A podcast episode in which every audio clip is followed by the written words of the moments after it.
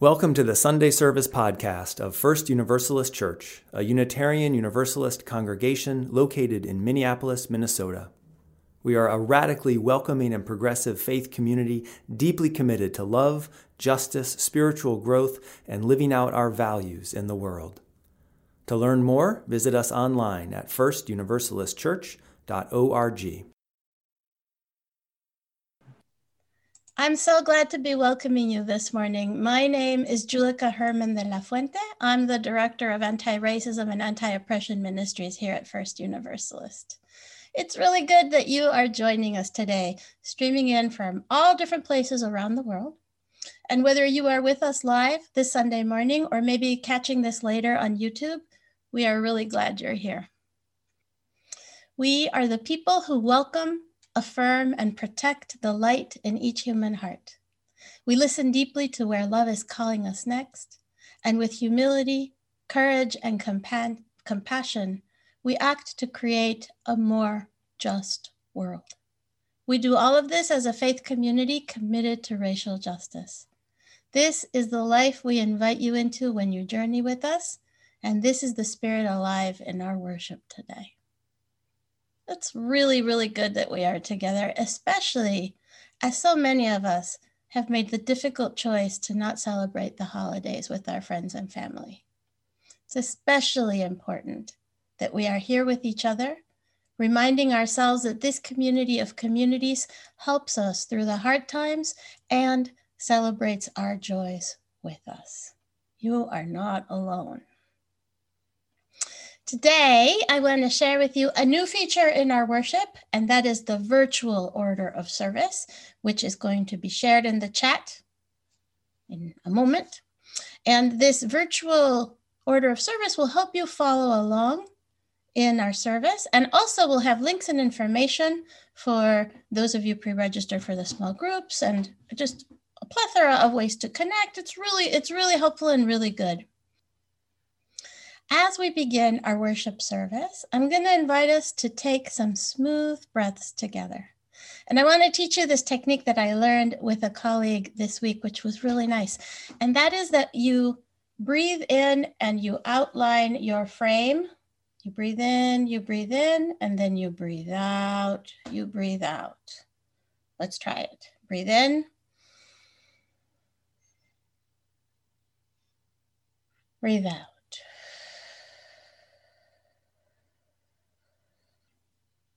Again, breathe in.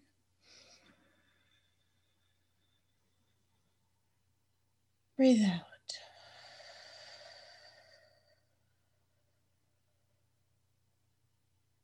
One last time in.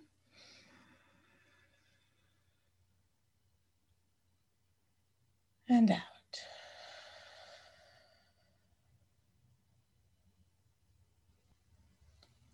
It's so good to arrive into our bodies, isn't it?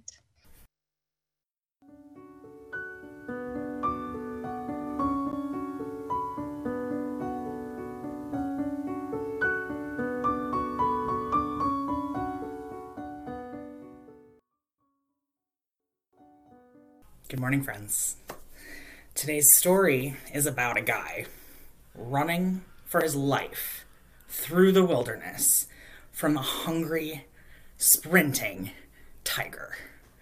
He is running with all his might, whipping through these trees, making his way as quickly as he can, and just in front of him, as he's running down the path, he sees a cliff. And he thinks to himself, Here I go. I'm going to jump off this cliff and escape from this tiger. And he runs off the cliff and he grabs a nearby vine and he jumps and he sees just below him two more tigers sitting there waiting for him to fall, waiting to have their dinner. And he grabs hold of the vine and he says, Oh no, there are tigers below me. There are tigers above me. I have finally met my doom. And as he comes to terms with his imminent demise, on the other edge of the cliff, he sees a strawberry the biggest, most beautiful, juicy looking strawberry he's ever seen. And he carefully holds on tight and reaches to grab this strawberry. And he plucks it. and he eats it.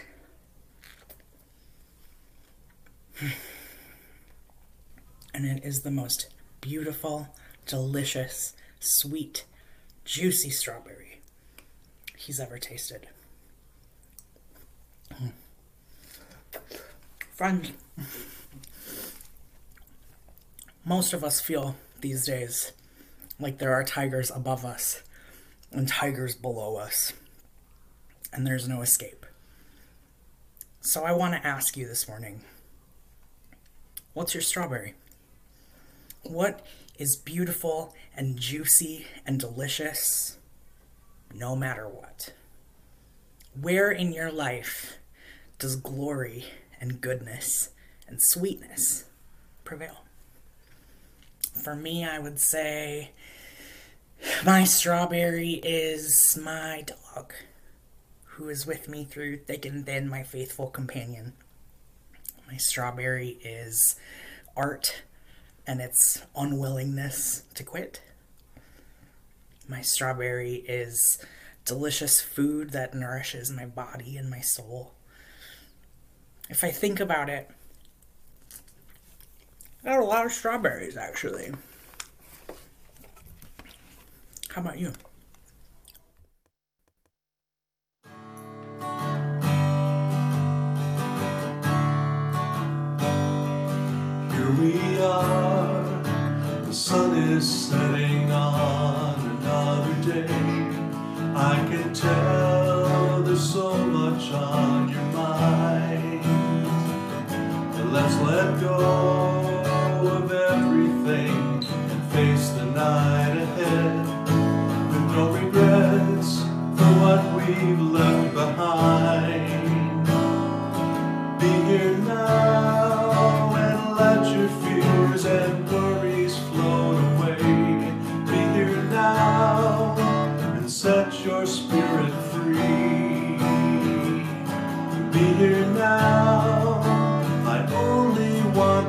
Moment here with you, and all I ask is be here now with me.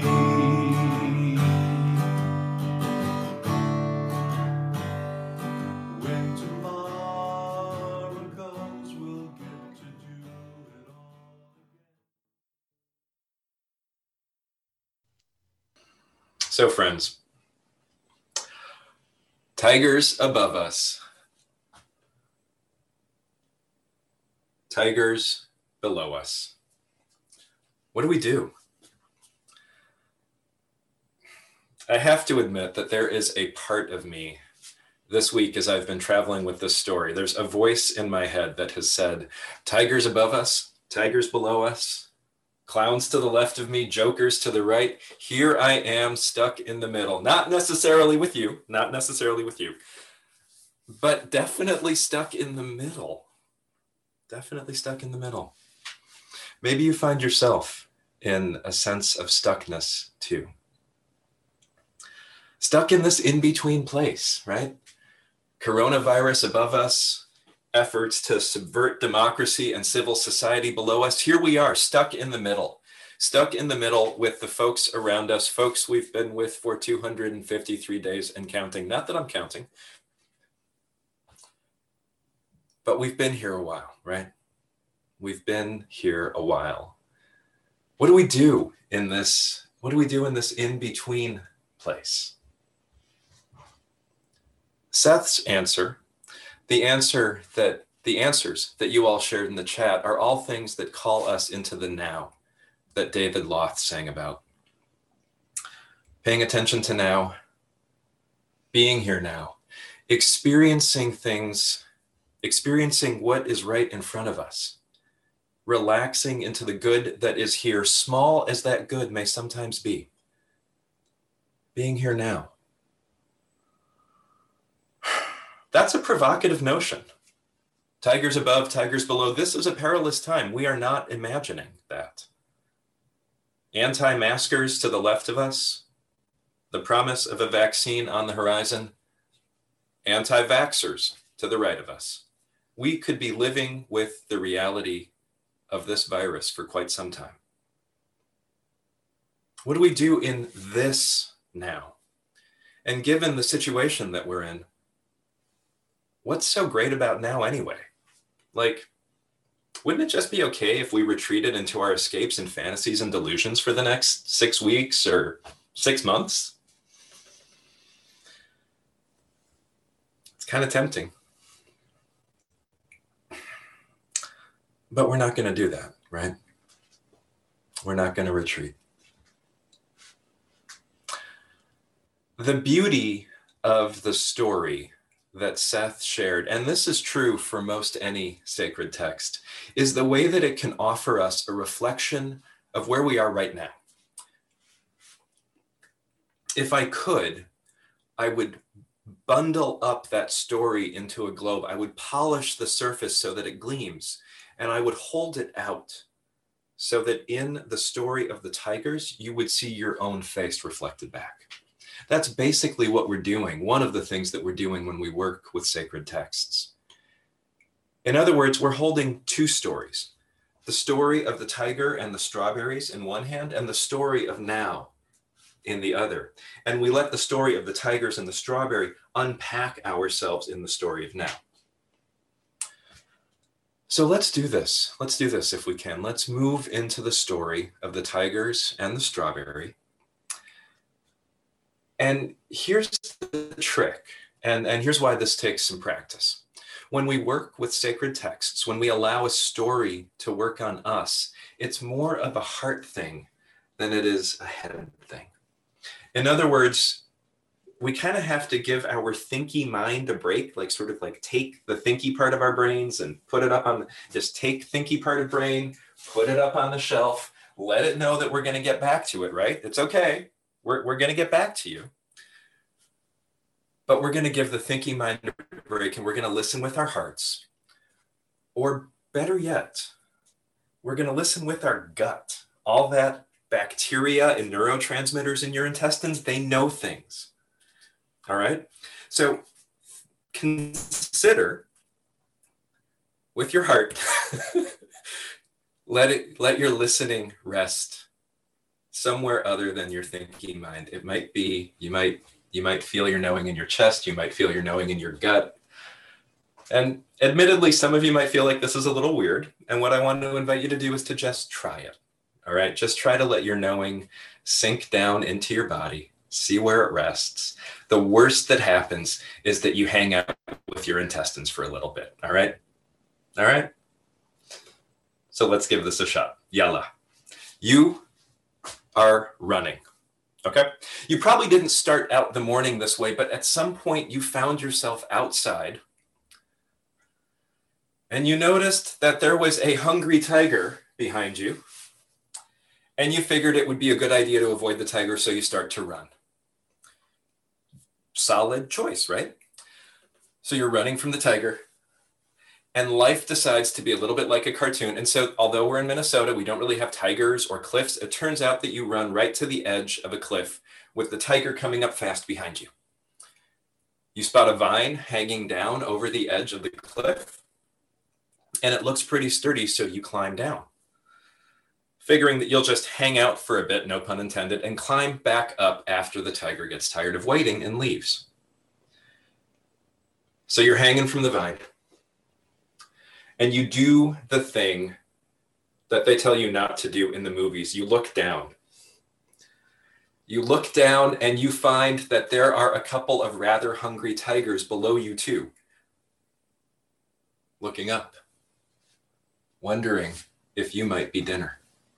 And then, just to add an extra fun element to the story, you look up and just above you, there are a couple of mice who've decided that now would be a fun time to start to chew on the vine that is holding you up.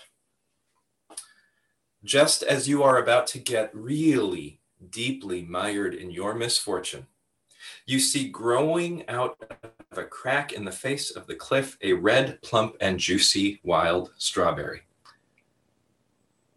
You reach for it you eat it. And it is the best strawberry you have ever tasted. That's the story of the tigers. And we're holding it up today, right next to the story of now.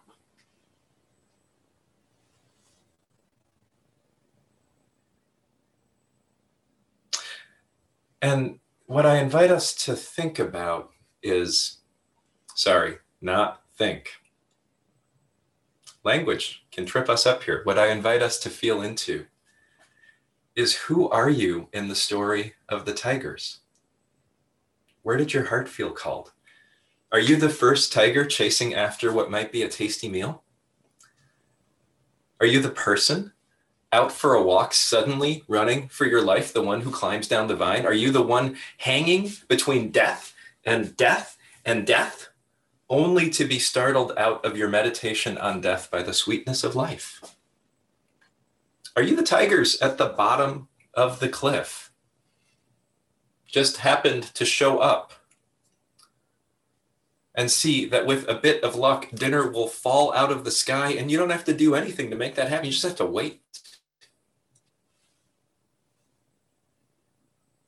Are you the mice? For reasons unknown, imperiling another being, chewing away at that vine? Are you the strawberry?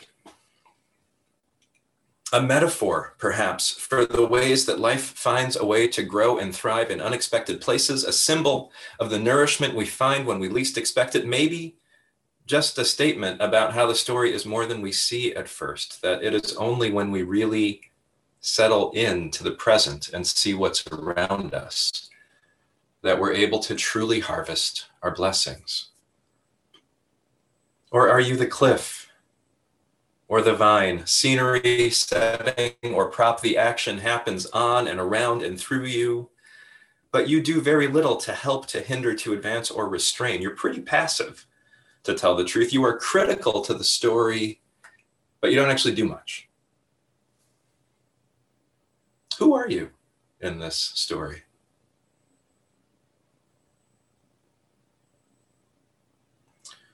This story, frozen in time, is like a little mirror for us.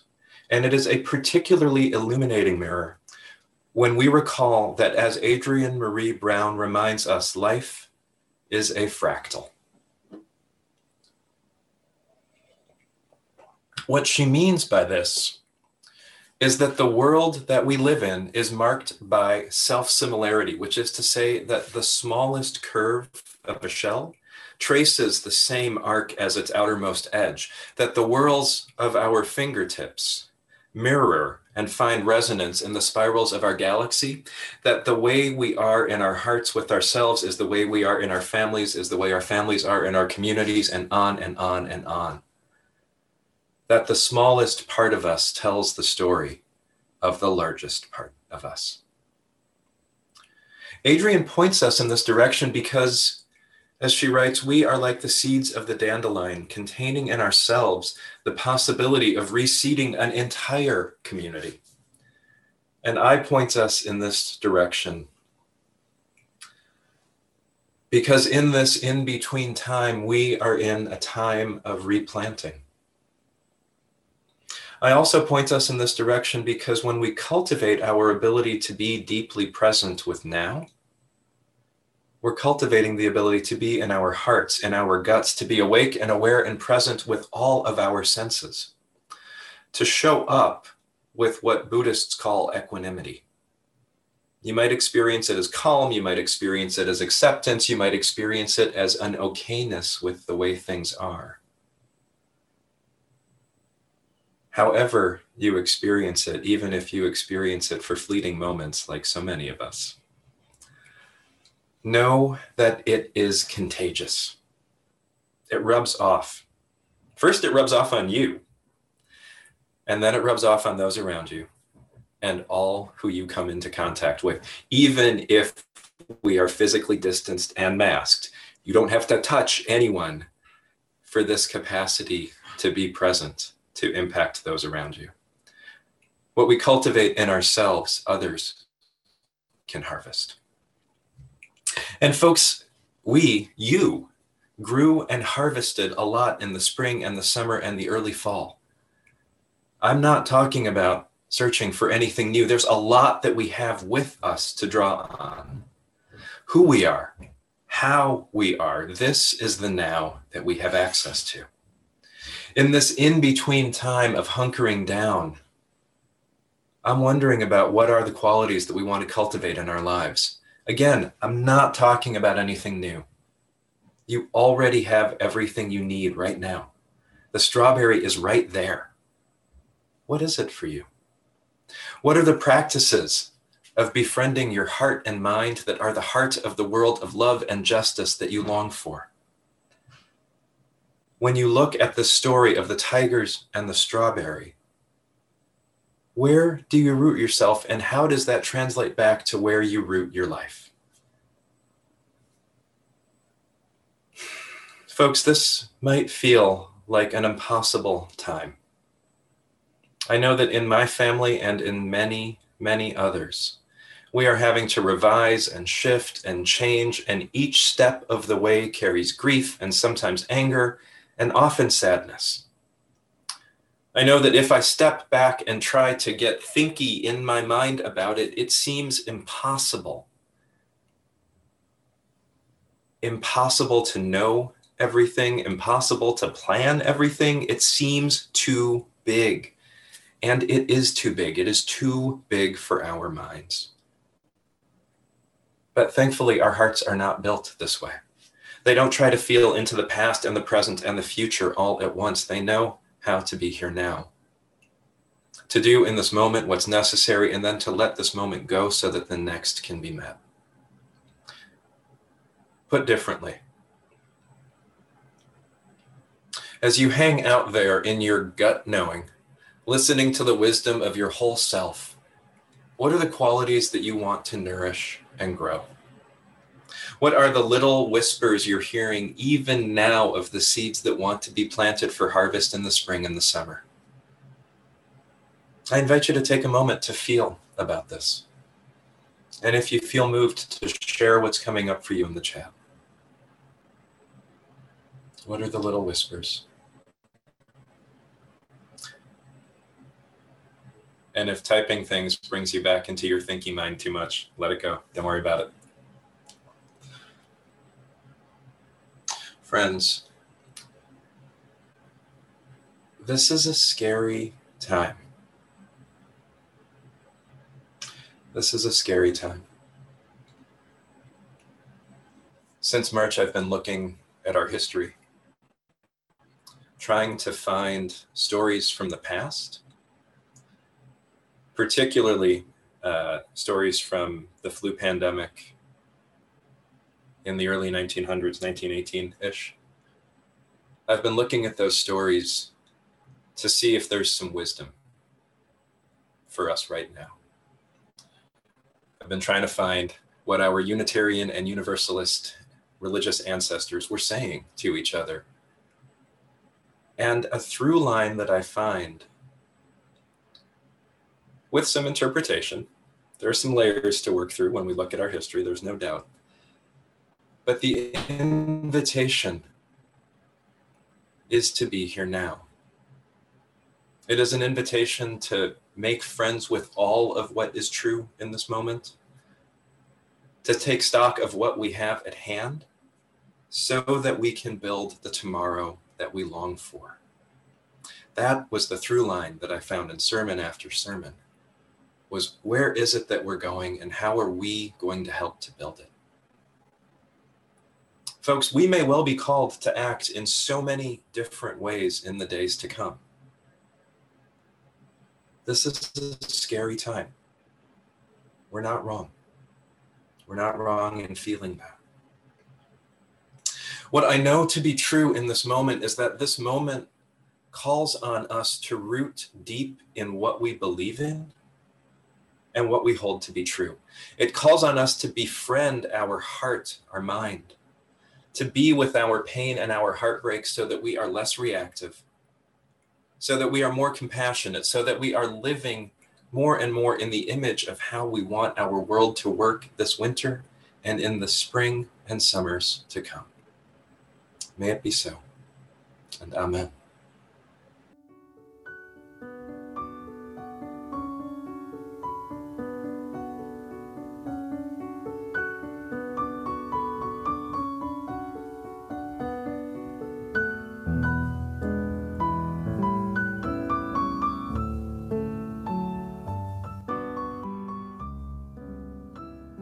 Thanks for listening to this podcast from First Universalist Church of Minneapolis. We're a faith community committed to racial justice, and together we give, receive, and grow in the Universalist spirit of love and hope. To learn more about who we are and our ministry, please visit us online at firstuniversalistchurch.org.